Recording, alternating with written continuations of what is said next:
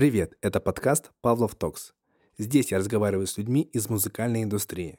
Меня зовут Павлов Александр, я звукорежиссер. Я извиняюсь за этот голос, немного приболел. В этом выпуске у меня звукорежиссер, музыкальный продюсер, человек, чьи работы получили статус platinum, Кирилл Тильман.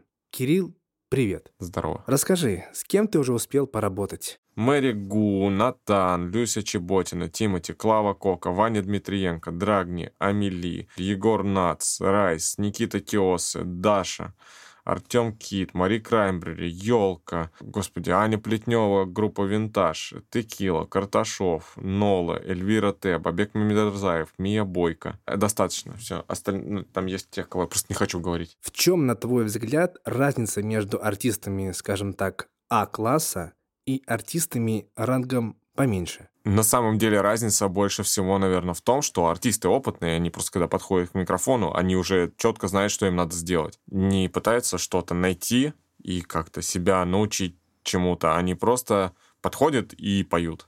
А начинающие артисты, им просто гораздо сложнее это сделать. Это же просто опыт. Это как просиженные жопы часы, если ты условно занимаешься любым абсолютно делом, лепишь горшки из глины. Если ты делаешь это первые 200, там, 400 или тысячу часов в своей жизни, или когда ты это делаешь уже на 30-тысячный час, то ты это делаешь гораздо проще. Скажи, а как ты тогда выстраиваешь свою работу с артистами, которые знают, чего хотят? Не знаю, у них есть там какой-то ТЗ или референс, или они вообще к тебе приходят и такие, слушай, Кирилл, хочу вот так. А ты такой, блин, да делаем. Рассмотрим ситуацию, когда приходит артист, и у него есть уже демка какая-то.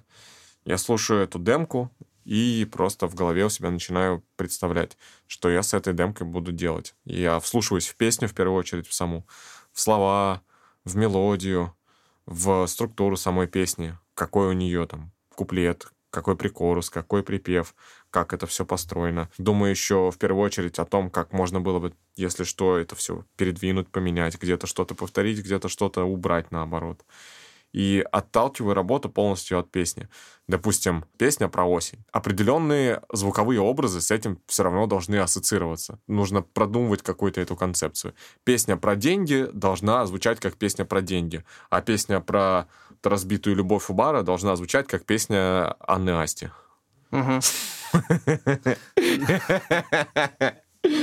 У нас же такая работа, что мы в каком-то смысле даже психологи. Артист приходит к нам выговориться по-своему, через песню. Но если к тебе приходит артист, очень популярный, но ты с ним еще не работал, то как ты выстраиваешь взаимодействие с ним? Ну, постепенно мы начинаем какой-то коннект просто налаживать. Я у меня нет такого, что ко мне кто-то приходит, и я такой, ой, ко мне пришел там, я не знаю, кто. Даже вот с Тимати, когда мы работали, записывали с ним трек, я записывал не у себя, причем на студии. Я приезжал на студию Матвиенко, и мы на студии Матвиенко записывали его. Ну, как бы вроде, ну, и так все было. Мне, там со мной был чувак один, он мне такой, это же Тимати, типа, ты к нему даже не можешь на «ты» обращаться. Я такой, да, блядь, мне похуй на самом деле.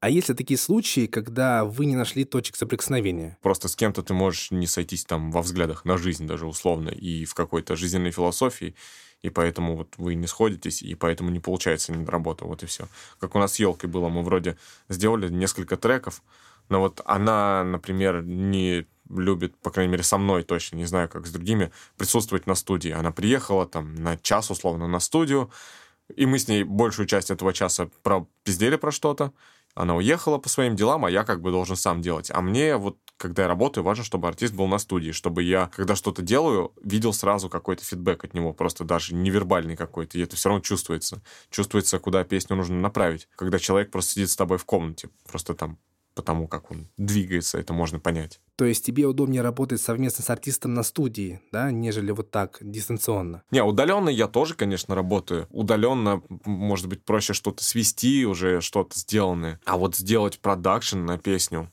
это, конечно, лучше делать всегда в присутствии артиста. Потому что я всегда где-то могу придумать какие-то бейтли, подзаписать, чтобы это еще поприкольнее звучало, если их там не хватает. И тоже у меня такой подход, в принципе, что я стараюсь делать только то, что нужно, и не делать того, что не надо делать. Вот если я слушаю песню и слышу, что там сейчас зайдут какие-то пачка из бэков, пять голосов придумать на основную мелодию, я там слушаю эти голоса, подбираю как-то на клавишах, я сам ну, не очень пою, как бы я не пел никогда вообще. У меня недавно просто само собой начало чуть-чуть получаться. Я вот как или поднапеваю чуть-чуть, или на клавишах подбираю ноты. У себя там на автотюне подсматриваю, какие ноты в основной мелодии, подбираю там терцию, потом еще какую-нибудь там, или вместо терции кварту, и потом там от основной кварту вниз и так далее. Но присутствие артиста важно. Но вот представь, как делаются песни всякие разъебные, когда пацаны собираются на студии, рэперы, там их пять человек, к ним приходят какие-то телки. Они же вот просто из-за того, что даже эти телки есть на студии, он по-другому будет себя вести, он будет выебываться перед микрофоном, uh-huh. что я такой охуенный. И, ну, как бы, чтобы произвести на них впечатление, а это записывается в трек, и как бы эта вот эмоция, она остается навсегда записанная вот в этом аудиофайле, и она потом передается вот эта эмоция другим людям. То есть вот этот вот момент очень важен, что вот этот вот вайб, воздух на студии, он записывается туда. Слушай, а ты вообще часто включаешься в продакшн или до продакшн песен? 98% случаев. Мне очень тяжело просто свести трек, как это делают, что типа присылают мультитрек, ты какие-то плагины накинул, такой типа сведено.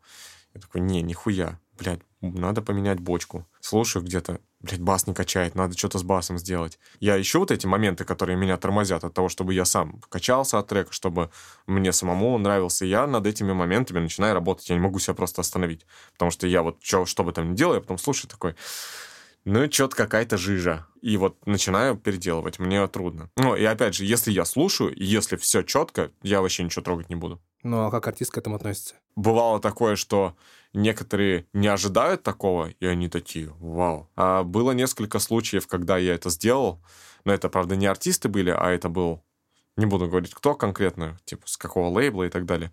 Просто мне прислали свести трек, а я слушаю, там бас полнейшая хуйня, просто типа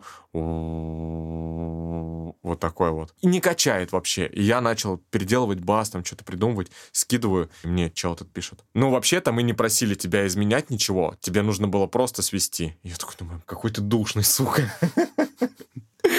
Душных не люблю людей просто. У нас, нам с душными людьми не по пути, которые приходят и начинают еще там рассказывать, что а я вот э, там был или была на какой-то там студии, там был такой охуенный микрофон, и вот только в этот микрофон я буду охуенно звучать. Ты, блядь, будешь звучать пиздато в любой микрофон, если ты споешь охуенно. Вот и все. Это факт. Давай на примере с Маригу попробуем понять, как ты взаимодействовал с артистом, с аранжировкой и сделать так, чтобы вся эта конструкция начала работать. Вот в первую очередь, что я делал, чтобы вокал был в центре, вот типа вот весь микс, это вот именно в плане сведения сначала, весь микс, чтобы он был такой, что вот здесь вот голос, и максимально ему ничего не мешало, чтобы песня по радио начала играть, и он был на первом плане. Вот я бывало, ты едешь в такси, радио тихо включено, и ты слышишь песню, но ты слышишь только типа один хай-хет играет, и верхушка от голоса что-то. Это не цепляет. Должно быть так, что даже на низкой громкости вот голос, он сразу выходит вперед, и чтобы кто-то эту песню краем уха услышал, она как бы его так цепанула крючком и захотелось погромче сделать, чтобы расслышать ее лучше. В плане продакшена тоже всегда простота какая-то. Хотя, конечно, иногда мы переделывали там по 4-5 по раз аранжировки. Записывали барабаны живые. На какие-то песни записывали, на какие-то не записывали. Где-то, я там помню, на одну песню мы записали барабаны живые. Она получилась не очень. Я потом там пытался какие-то сэмплы туда подмешивал. Ну и вроде собрал нормально. Она еще сама по себе человек такой. Она очень сильный интроверт. Она очень тяжело общается и очень тяжело с новыми людьми находит контакт. Как-то в начале работа наладилась, ну, как бы, и то, что было в начале, то, что происходит сейчас, это вообще две разных истории совсем. Когда мы альбом первый делали, мы его делали на лайтах, на таких. Мы еще жили тогда, нам Лепс снимал дом. Ну, не нам с Машей конкретно, мне там с другими чуваками. Лепс снимал дом, у нас просто студия в гараже в этом доме была, за городом, в коттеджном поселке. Они приезжали туда к нам, мы что-то там тусили, что-то угорали. И вот на вот этом вот на всем сделали альбом весь. Песню главную оттуда с альбома Дисней, она прям на студии написала. И тоже мы, когда песню эту делали, такие, ну давай сделаем с прямой бочкой, ну давай. И сделали с прямой бочкой. Рок мы начали делать тоже. Не было целенаправленно. Просто вот песня, и мы такие, давай рок попробуем, давай, и, и все. Я заметил, сейчас многие начали делать просто вот эту же историю, что как вот мы начали делать этот рок, начали эти песни залетать, и начал много кто повторять. Хотя на самом деле, ну, без разницы, что ты делаешь. Рок, хип-хоп, R&B, вообще все что угодно. Это не самое главное. Не стиль главное, а сама песня. И вот есть песня, и под какой-то определенный текст с мелодией один жанр прозвучит вот лучше, а другой вот чуть хуже. И нужно постараться просто найти этот жанр, который в эту песню зайдет лучше всего. Как бы в первую очередь во всем в этом, если такую строить пирамиду, в основании идет вот именно сама песня, мелодия и слова. Ну вот музыка — это всегда про эмоции. Но как при этом не свалиться в техническую яму и не пытаться искать то, чего нет? Мы знаем, да, что звукорежиссеры часто таким грешат, и там ради 3% этим занимаются. Хотя при работе над треком мы должны руководствоваться как раз-таки эмоциями в треке? Ну, это на самом деле очень просто. Потому что не нужно мудрить ничего. Никто потом не оценит, что у тебя какой-то супер охуенный компрессор висит на где-то на чем-то, на барабанах или на вокале. Если у тебя есть достаточно опыта, ты уже попробовал там и кучу этих разных компрессоров, и ты знаешь, как работают разные эквалайзеры, ты знаешь, как работают разные дисторшены, какой они характер звуку придают, и ты в определенный момент просто уже не думая, вот, допустим, у меня, я вот точно знаю, что я могу накинуть на, допустим, акустическую гитару декапитатор, на декапитаторе включить Е, чуть-чуть подкрутить его, и он мне вытащит середину хорошо. И вот мне надо у гитары вытащить середину, я это просто за секунду делаю, закрываю плагин, и больше к нему никогда не возвращаюсь. И вот таких вот всяких разных историй много. Плюс у меня темплейт, который я сделал несколько лет назад. Я его время от времени видоизменяю. И я в этом темплейте свожу. У меня там есть параллельная компрессия, настроенные ревера, настроенные дилеи чтобы это все упростить. Звучит, работает, и я не парюсь. Слушай, а какой у тебя принцип э, при выборе твоих инструментов? Ну, плагинов, допустим. Ну, слушай, я просто много их всяких разных пробовал и нашел, вот, допустим, я слушаю например, пианино, и вот надо пианино закомпрессировать, как-то придать ему характер, я знаю, что для этого нужен чуть более какой-то медленный компрессор. Я беру какой-нибудь мягкий оптокомпрессор, и вот я вот оптокомпрессии компрессирую пианино. Есть такие вообще простые истины, что вокал и компрессор 1176 — это вот типа любовь навсегда. Вот 76-й компрессор с вокалом всегда звучит хорошо. Зачем что-то изобретать? Я, в принципе, вокал, когда пишу, у меня там стоит в Apollo 76 он у меня всегда стоит на одних и тех же настройках, и я сразу пишу с компрессией. И еще более того, если включаю автотюн, я сразу пишу с автотюном. То есть я не, очень часто не мелодайню треки потом. Вот как записал с автотюном, так оно и осталось. Где-то теки там просто разные отобрать, и все. Я еще такую штуку начал замечать, когда артист пересмотрит YouTube, он присылает э, всякие видосики о том, как работать и сделать хитовый голос. И я ему говорю, блин, чувак, это не будет работать. Он говорит, почему? Я говорю, да потому что это другой язык, другая фонетика, мелодика. И вот львиная доля вот этих цепочек обработки не будет работать с тобой просто не будет. Кому-то сейчас неприменимы, они неприменимы к песне конкретно. Каждая песня — это как каждый отдельный человек. И то, что подходит одному человеку, вообще не, не факт, что подойдет к другому человеку. Но при этом есть как бы универсальные вещи, как вот я говорил сейчас 76-й компрессор. Это вот универсальное, это я не представляю себе ситуацию, в которой это просто не подойдет. Если мы берем вот любой жанр современной поп-музыки конкретно, если мы будем брать какую-нибудь классическую музыку, это там вообще отдельная история. Я этим не занимаюсь, я в этом не разбираюсь, я об этом даже ничего не буду говорить. Каждая песня, она как отдельный человек. И вот ну, нельзя сравнивать. У меня тоже были такие истории, что ты, к тебе приходит там кто-то, он говорит, вот, вот в этом треке послушай, как сделано. И ты слушаешь эту песню, и ты понимаешь, что там, допустим, в аранжировке вот ничего нет. Там просто идет вокал, какой-то минимум инструментов, бас и барабаны. А у него там куча каких-то инструментов непонятных, непонятно с какой целью они там вообще эти инструменты. И не работают с песней, и не работают с вокалом как-то.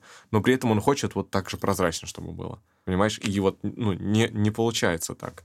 И по поводу параметров каких-то там вот записывать там параметры на бумажке, кто какие ставит, это тоже особо смысла никакого не имеет. Потому что убирайте на вокале всегда 300 Гц. Если их не надо убирать, если там нормально 300 Гц, а вот килогерц торчит, например а ты будешь убирать 300, потому что тебе кто-то так сказал на YouTube. Но это не работает просто. Нужно слышать в первую очередь. И слышать не только какие-то технические моменты. Технические моменты, они должны быть уже на профессиональном этапе, как само собой разумеющиеся. Ты слышишь частоты хорошо, ты там, слышишь ноты, слышишь аккорды. Это должно быть само собой разумеющееся. И первое, что, на что ты должен обращать внимание, это как раз-таки вот эта самая эмоциональная составляющая. Что тебя цепляет в этой песне, что вообще она несет за собой, чем она должна зацепить людей, которые будут слушать ее. Это самое важное. И все технические инструменты, они должны использоваться для того, чтобы подчеркнуть эмоциональный эффект песни. То есть вот есть слово какое-то вот эмоциональное в песне, ты берешь на него там реверочек, кидаешь, вот так вот разлетается там, и это какой-то вот как-то работает, вот оно, знаешь, не в уши звучит как будто бы, а вот сюда куда-то, в грудь, в душу. И ты сам от этого ну, чувствуешь этот эффект. Угу. Нужно научиться еще слышать. Вот очень-очень важно научиться слышать, потому что многие приходят в это во все, начинают что-то делать, но они не слышат. Они пытаются что-то найти, там, вот помню, даже видел на YouTube такой дурацкий видос, как правильно эквализировать. И там чувак просто берет эквалайзер, самый тонкий Q, вот так вот на самый верх его поднимает. Вот он прям дословно говорит, и это еще и на английском языке, по-моему, было, или на русском, не помню, неважно. Вот так вот вводишь и ищешь ту частоту, которая будет убивать твои уши. Вот так вот.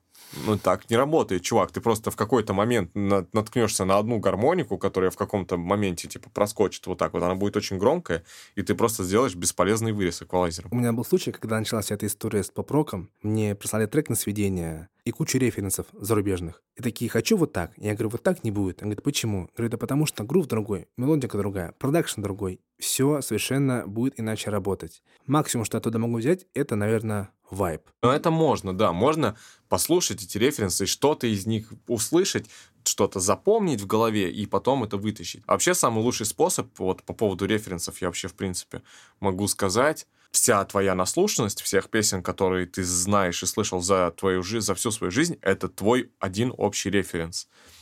И, в принципе, по поводу рока, там не столько сведение имеет роль, сколько запись, потому что в роке в любом случае это будут писаться туда гитары какие-то. И вот от записи вот этих вот гитар и от звучания барабанов зависит все звучание трека. Я гитары писал всеми возможными, наверное, способами, какими только можно. Я писал их там и через плагины, просто кабелем подключая гитару.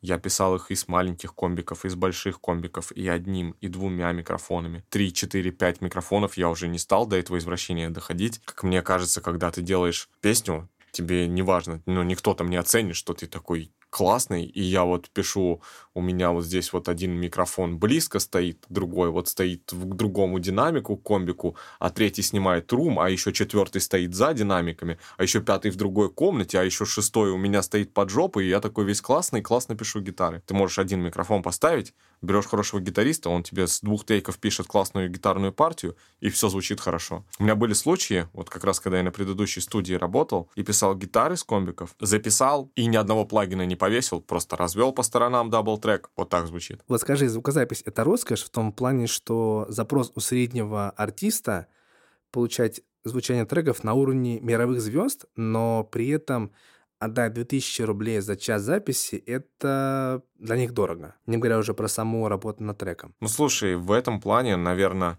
для рока, например, не обязательно сейчас писать живые барабаны. Их можно, ну, классные барабаны запрограммировать на компьютере просто. Барабаны обычно стоят, ты берешь там 3 часа записи, чтобы тебе хватило с лихвой, по 2, по 2 тысячи, пускай можно за 2 тысячи найти студию, где можно барабаны э, записать, вот 6 тысяч рублей.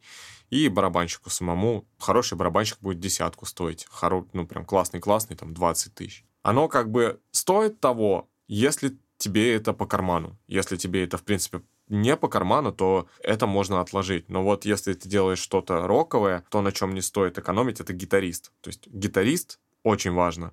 То, как он играет, то, как он в грув попадает. Я просто работал с разными гитаристами. У меня есть чуваки, с которыми я работаю на постоянке, они ко мне приходят записывать гитары достаточно часто. Он играет ровно, в грув. Вот мне не надо равнять его гитары. Я ему включил, он записал, все, оно так и осталось.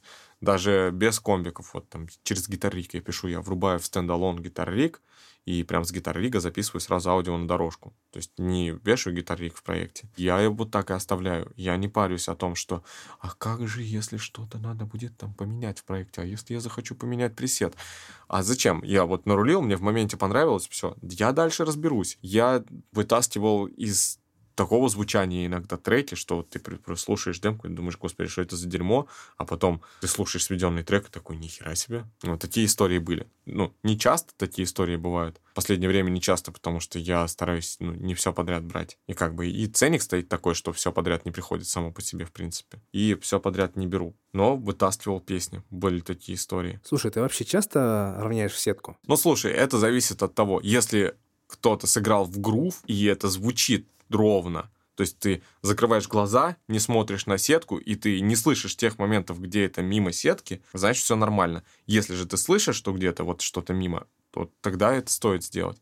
Я тоже иногда равняю в сетку, особенно если вот гитары, например, приходит гитарист, который, ну, в принципе, не способен просто в группу сыграть, я как бы сам там подровняю по сетку, и где-то вот, может быть, где надо, я там вперед чуть-чуть отодвину или назад, чтобы вот групп вот этот задать. Но это тяжело делать с дисторшн гитарами, потому что они на, там на графике выглядят просто колбаса такая. Там транзиентов не видно. Я недавно общался с одним артистом, и он рассказал, что ему приходят правки от лейбла. Ты вообще с таким сталкивался? Ну, слушай, иногда они, правда, бывают по делу. Вот реально. Ну, как бы они реально бывают по делу. Иногда это какие-то мелочи. Типа вот просто там вокал погромче сделать или какие-то такие по мелочи. А иногда ты слушаешь и думаешь, господи, вы, блядь, вообще о чем? Мы с вами одну и ту же песню слушали или нет? Самое страшное — это правки не от лейблов, а правки от радищиков. Это самое страшное. Ну, на радио в основном работают те люди, которые, в принципе, не понимают, как делается музыка.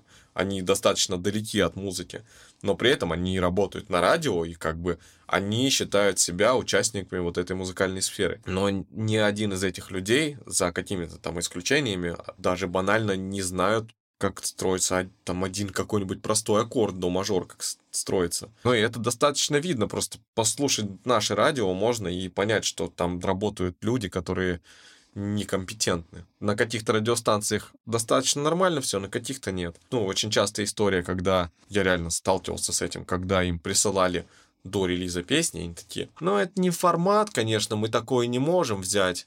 Ну и, и все. Проходит какое-то время, песня стреляет, и она играет везде по всем радиостанциям. Ну что это за херня? У них, у радио, они не понимают на самом деле, какая у них есть огромная власть в руках. Потому что Люди, они будут слушать то, что ты им включаешь. Если ты им включаешь говно, они будут слушать говно. Если ты начнешь им включать нормальную музыку, они привыкнут, адаптируются и будут слушать нормальную музыку. Музыка имеет гораздо большую власть и силу, чем многие думают. Она формирует поведение людей, она формирует сознание людей, мировоззрение людей. И она несет в себе определенные коды, которые людьми считываются подсознательно, и они даже этого не понимают. Вот немножко, если углубиться в эту тему, сейчас я смотрю на вот то, что происходит с музыкой, и мне страшно становится от этого, потому что в музыке очень часто сейчас несутся какие-то такие низменные ценности. Это пропаганда вот этого культуры потребления, Гуччи, дорогие тачки, телки с большими жопами и сиськами. Ну, типа, это, конечно, классно и красиво все. Очень много людей начинают себя обманывать тем, что в этом во всем есть какое-то счастье, вот в этих дорогих шмотках, пачках с деньгами и так далее. В этом нет счастья, в этом ну, это просто обман людей. Они смотрят на красивую картинку, и им кажется, что это вот идеальная модель жизни человека. А на самом деле это не так. Но при этом, при всем, те, кто несет в своей музыке другой какой-то код, они вот не заходят. А не заходят они, потому что их никто не поддерживает. Вот абсолютно никто. Людям обычным, им без разницы, что слушать. Они, ну вот, когда на них средства массовой информации вот так вот надвигают вот это вот все, музыку, кино, сериалы, они это просто принимают, потому что, ну, оно приходит оттуда, и они, ну, раз, и берут это все. И в руках людей, которые занимаются продвижением этого всего, у них есть большая власть. А почему они ей не пользуются? Ну, мне кажется, человечество еще не осознало до конца, в принципе, какую власть имеет это все. Возможно, это осознали американцы, потому что они через свою музыку и кино ну, ведут пропаганду определенную. Я думаю, ты понимаешь, угу. о чем я. И от этого становится даже немного страшно. Тебе не кажется, что некачественная музыка появляется вследствие того, что артист после взлета начинает штамповать треки. Он меняет текст, а все остальное звучит примерно так же, как и в треке, который взлетел. Я где-то читал, что у Славы Мерло, ну, по сути, один хит, и он боится написать что-то новое, потому что это может хуже зайти или вообще трек уйдет в пустоту. И ему приходится, не знаю, искать какие-то паттерны, приемы, чтобы это было похоже на его прошлый трек. Например, по поводу Славы Мерлоу сейчас... Может, я сейчас э, в октябре полечу в Дубай, и мы там должны будем с ним вместе работать над э, песни над одной. Наверное, даже не над одной. Я, может быть, с ним на эту тему поговорю, что не нужно париться об этом. Музыка — это же в первую очередь просто что-то, что ты можешь сделать. Если ты стрельнул, ты заработал денег, тебе уже нужно перестать думать о том, потому что многие себе ставят цель э, заработать денег на музыке для того, чтобы просто существовать на эти деньги, купить себе квартиру или снимать себе квартиру, там кто-то себе хочет купить тачку, кто-то себе там эскортниц хочет снимать. Там это уже личное дело каждого, кто как будет эти деньги тратить. У тебя есть уникальная возможность просто экспериментировать и делать вообще, в принципе, все, что ты хочешь. Просто продолжай делать то же самое, что ты делаешь, и просто кайфуй от этого, да и все. Хиты очень часто получаются сами собой, вот непреднамеренно.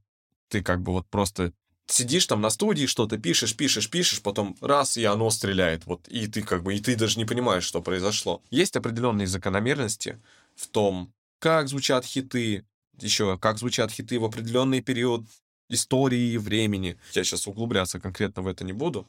Я буду готовить курс в будущем. У меня сейчас будет первый курс по сведению, потом второй курс по продакшену и третий курс по сонграйтингу. С таким прям углубленным и достаточно таким структурированным моим видением и моим опытом того, как это все работает. Там я это все буду очень подробно разбирать. Есть вот вещи определенные, которые объединяют хиты, но это не значит, что нужно вот как-то все время делать одно и то же. И самое страшное, не нужно повторять за самим собой. Вообще ни в коем случае. Стрельнула песня. Если ты сделаешь такую же песню, вот один в один, таких историй много было. Например, вот у Лёши Свика такая история была, uh-huh. когда у него стрельнули эти песни, и у него был какой-то долгий период, когда он делал все песни, и они все были одинаковые. И у него, ну, ни одна песня после этого не стреляла так же, как предыдущие. Потому что, ну, ты сделал эту песню, уже это послушали, ты по инерции можешь еще одну песню сделать такую же. Она там что-то наберет, там с этого денег можно заработать. Но такая же песня вряд ли когда-либо повторит успех вот этой предыдущей. Поэтому следующий большой хит, он должен быть другим. И мы можем взять каких-то артистов культовых, например, Земфиру. Если мы возьмем хиты Земфиры, каждый ее хит, они все очень разные, но при этом есть что-то такое, что их объединяет. И это в первую очередь вот сама личность артиста. И вот какой-то вот слог его, то, как он строит мелодии, то какие слова ему характерны, манера пения, естественно. И вот это все объединяет. То есть артист сам под собой объединяет все, что вот лежит под ним. Стили, жанры, барабаны, гитары там или клавиши, оркестры и все остальное, оно лежит под ним. И он может под собой, вот артист, своим видением просто ну, вот, нести себя и нести себя в любом виде. Но это зависит тоже, конечно, от жанра, потому что пацаны, например, которые делают рэп, там тот же самый OG Buda, Soda Luv, Mayot и так далее. У них вот есть тоже определенные вещи. Я вот не знаю, ты слышал же Гетто Гарден, альбом uh-huh. Майота? Я считаю, что это просто ну, один из крутейших альбомов из того, что было сделано вообще, в принципе, в истории российской музыки. Он где-то там технически сведен не так, как это, типа, правильно сделать. Он где-то там что-то вот не очень. Но в целом ты слушаешь песню, и она охуенная. И то, что вот как раз у него выходит после альбома, оно вот что-то вот в нем нет этого почему-то. Наверное, потому что это ближе к каким-то стандартным, да, и там нет никакой свободы. Вот эта свобода, она важна на самом деле. А по сути, любого артиста у него есть эта свобода, он просто сам себя ограничивает от этой свободы. Он как бы думает, что ему нужно оправдать чьи-то ожидания. А на самом деле нет. Люди примут от него просто то, что он сделает. Или не примут. И если они не примут, это тоже нормально, потому что ну, ты не можешь каждый раз писать просто такие песни, которые будут всем всегда нравиться. В любом случае будут, вот, одна песня понравилась, девять песен не понравилось, и десятая просто вот, ну, разъеб. Или там одиннадцатая какая-то. Угу. Главное не пытаться кому-то угодить в творчестве. Главное пытаться угодить самому себе и там тем людям, с которыми ты делаешь эту песню в первую очередь. Нам всем это нравится, и те, кто дальше там что-то скажет про эту песню, нас, ваше мнение, вообще в принципе не ебет. Скажи, с чем связано то, что большая часть артистов, неважно каких, больших, маленьких, надеется на нас, да, на тех, кто сводит песни, и думает, что мы поможем треку взлететь? Ну, тут может быть несколько разных ситуаций по этому поводу. Потому что часто бывает такое, например, артист пришел к продюсеру и продюсер не был в состоянии раскрыть песню. И потом после этого артист слушает эту песню, он как бы в любом случае, любой артист там в этих своих песнях, некоторые артисты в каждой своей песне видят огромный потенциал, хотя, ну, в каждой песне огромный потенциал не может быть просто по теории вероятности, это просто невозможно. И задача вот в этот момент, как бы ты реально можешь вытащить ее, когда ты знаешь, что делать. У меня очень часто бывает такое, мне присылают какую-то песню на допродюсирование и сведение. Я ее слушаю, такой, так, сейчас я вот это выключу, вот это и вот это. И оно зазвучало. Но часто бывает такое, очень многие артисты, особенно вот начинающие артисты, они еще не набрались просто того опыта, чтобы понять, что вообще является этой движущей силой песни, которая заставляет людей ее слушать. И в первую очередь это они сами. А дальше работа продюсера и миксинг-инженера в том, чтобы раскрыть это еще сильнее. В первую очередь, наверное, больше всего песня сама, потом артист, то, как он эту песню может исполнить, как он может передать эмоцию, которая заложена в этой песне. И дальше идет работа продюсера. У него в руках очень много инструментов для того, чтобы или похерить все полностью, или же наоборот это еще сильнее раскрыть.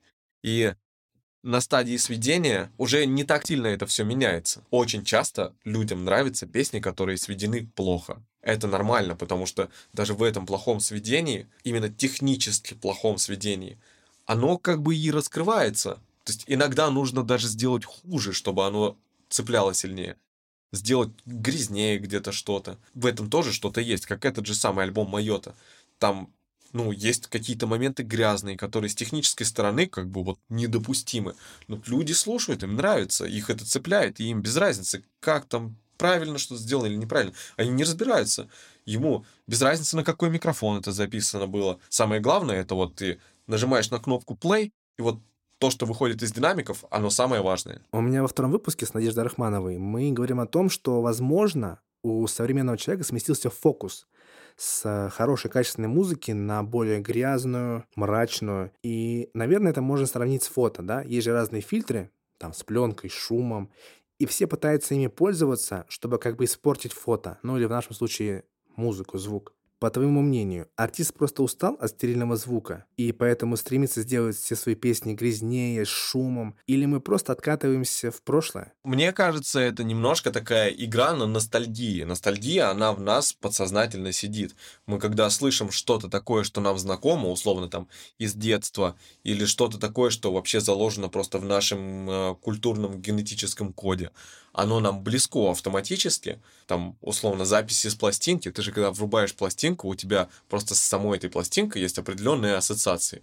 Вот этот треск, вот этот теплый звук и так далее. Это вызывает определенные эмоциональные, в первую очередь, ассоциации. И оно все идет именно в эту сторону. Когда была эра аналоговой записи и вообще аналогового создания музыки, они боролись, наоборот, за то, чтобы сделать все максимально чистым и прозрачным. Но как бы у них это в идеале никогда не получалось, они к этому стремились, это все равно оставалось, и это придавало характер звуку. Как бы они это уже такие, ну, ладно, мы это принимаем, а люди как бы это слушают, и им нравится это именно в том виде, как оно есть. И наступила эра цифровой музыки, когда ты можешь все сделать кристально чистым, но оно когда оно кристально чистое, вот это вот все будет без единого шума, вот, вот прям вот такое вот, оно становится плоским, каким-то необъемным, вот, ну, нет вот этой вот, вот это вот какой-то шероховатости, оно это нормально. Точно так же, как необработанные фотографии, как ты приводил в пример. Это же тоже выглядит скучно. Ты типа, ну, фотка, типа, да, следующее. И с песнями также. Ну, молодцы вы, умеете записывать э, музыку без шума. Следующая песня. Ну да, так, наверное, оно и работает сейчас.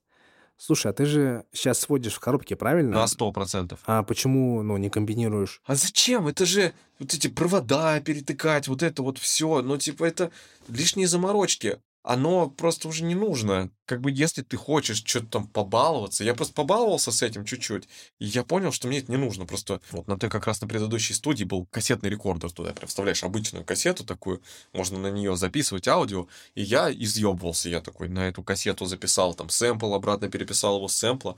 Как бы да, это прикольно звучит, но ты берешь просто кидаешь плагин, который делает то же самое, и по сути это то же самое. Это не особо влияет, там, записывать это все на ленту. Конечно, прикольно, когда у тебя есть возможность это сделать. Допустим, ты приходишь на студию, на какой-нибудь Vintage Records у нас, у них там стоит этот, этот 24-канальный Ampex, что, по приколу, давай запишем барабаны на него как бы сразу там будет эта ленточная компрессия и так далее. Ну, давай. И прикольно, ты потом это все равно оцифровываешь, как бы, и все, вот, вот так вот работает. Если у тебя нет вот этой возможности, ты, типа, тебя это остановит от того, чтобы сделать классную музыку, ну, ты берешь и делаешь ее все равно. Давай поговорим про мастеринг. Я не знаю, как сейчас, но я помню, ты говорил, что вы раньше отправляли на мастеринг, по-моему, в Лос-Анджелес Люку Пиментелю. Так вот, насколько оправдан аналоговый мастеринг и стоит ли сделать из него какую-то панацею? Давай по поводу мастеринга тогда немножко в эту тему углубимся, потому что я вот как раз с Люком работал, у него есть на студии небольшой сетап, то есть у него там немного железок,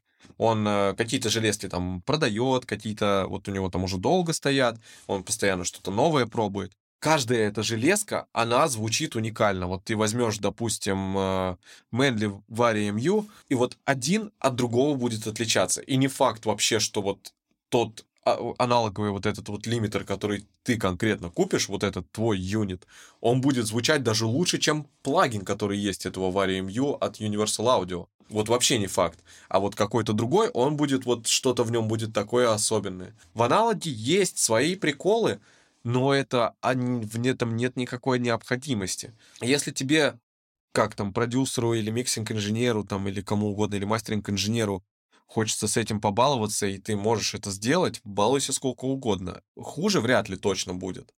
Но не факт, что будет лучше вообще. Не факт, что это вообще как-то повлияет. Это просто игрушки. А люди, большинство, почему у них есть запрос на это, они сами никогда этим не пользовались. Они сами этого никогда не делали. Они не работали с этими инструментами сами никогда. И они, в принципе, даже не понимают, как этот аналоговый лимитер работает, и что он делает, и почему он нужен, и почему вот он, типа, должен быть лучше, чем плагин. Хотя он и не будет даже лучше, чем плагин. Даже вот, например, взять тот же самый опять 76-й компрессор, вот ты купишь этот аналоговый 76-й компрессор, вот вообще не факт, что он будет звучать лучше, чем уадовский. Или даже лучше, чем какой-нибудь, ну, не ладовский, другой какой-нибудь. Их этих 76-х компрессоров сделали каждый, кому только не лень. И сам по себе мастеринг люди не понимают очень многие и артисты, и люди в шоу-бизнесе, и ну, очень многие люди не понимают вообще в принципе, что делает мастеринг. Были же, наверное, много таких случаев, когда люди говорили, что типа, ну вот после мастеринга уже точно зазвучит. А как бы нет, это нужно делать было еще на стадии там написания песни, написания текста, а не думать, что на мастеринге что-то вдруг волшебным образом поменяется. Даже на сведении не факт, что может что-то поменяться в песне, что это какая-то волшебная таблетка, которая вдруг сделает из того, что не доставляет никаких эмоций, вот какие-то эмоции будет доставлять. Да, что-то там начнет лучше звучать, как-то где-то что-то подраскроется. Но если изначально нет вот этого вот фундамента в виде самой песни, то, ну, ничего уже не поможет. Нужно работать над песней над самой в первую очередь. Всем артистам нужно в первую очередь работать именно над песней. Это не должна быть какая-то супер сверхвысокая поэзия. Мое мнение по этому поводу такое, что поэзия — это поэзия, а песни — это песни. Есть вот такая шкала, допустим, вот слева направо. С одной стороны поэзия, с другой стороны песни. И вот по этой шкале можно двигаться в любую сторону, хоть туда, хоть туда. Ты можешь сделать просто какую-то музыку и прочитать на нее стихи. И это тоже своего рода песня. И ты можешь сделать песню, в которой будет четыре слова, которые будут все время повторяться. И это по-прежнему песня. Но в этом нет никакой поэзии, но в этом есть музыка. Ты можешь сделать два слова в припеве и повторять их все время. А можешь вообще все разные слова сделать в припеве. Это нормально. И то, и то. Ты просто сам выбираешь себе, что ты хочешь. Это же полная свобода в этом плане. Ты можешь делать все, что угодно. Все, что тебе нравится. Ну и финалочка. Ты имеешь огромный опыт э, в работе с большими артистами, в продакшене. Скажи, что нужно сделать, чтобы стать востребованным? Чтобы стать востребованным, нужны какие-то работы громкие. Нужно, чтобы вот к тебе кто-то даже мог условно прийти, и ты говоришь ему, я сделал вот эту там песню, и у нее 150 миллионов прослушиваний. Человек такой понимает, ну да, это вот как бы результат. Это в первую очередь, наверное. Ну, это, наверное, единственное, что может сделать тебя востребованным. Ну и плюс Самое главное — просто быть приятным человеком, не душнить, потому что душнил никто не любит. Ко мне приходили иногда, ну, типа, не все, конечно, не все там сталкивались с душнилами, слава богу. Но бывало часто такое, что человек ко мне приходит на студию и такой говорит, а что так вообще работать можно было, что мы типа не сидим и не выдрачиваем там что-то, а просто на лайтах сидим, общаемся и там, не знаю, пьем кофе, жрем вместе, просто там болтаем о чем-то э, и делаем музыку при этом параллельно. И как бы никто не напряжен, всем все по кайфу. Это, наверное, даже самое важное, просто быть хорошим, приятным человеком. Класс, спасибо. Это был подкаст «Павлов Токс». Если вам понравился выпуск, пишите комментарии, ставьте лайки. Это поможет подкасту лучше продвигаться. Слушайте на всех удобных вам платформах. Яндекс Музыка, Apple Подкасты, Google Подкасты, Казбокс и так далее. А также подписывайтесь на мой телеграм-канал и другие соцсети, чтобы не пропустить новые выпуски. До встречи и берегите свои уши.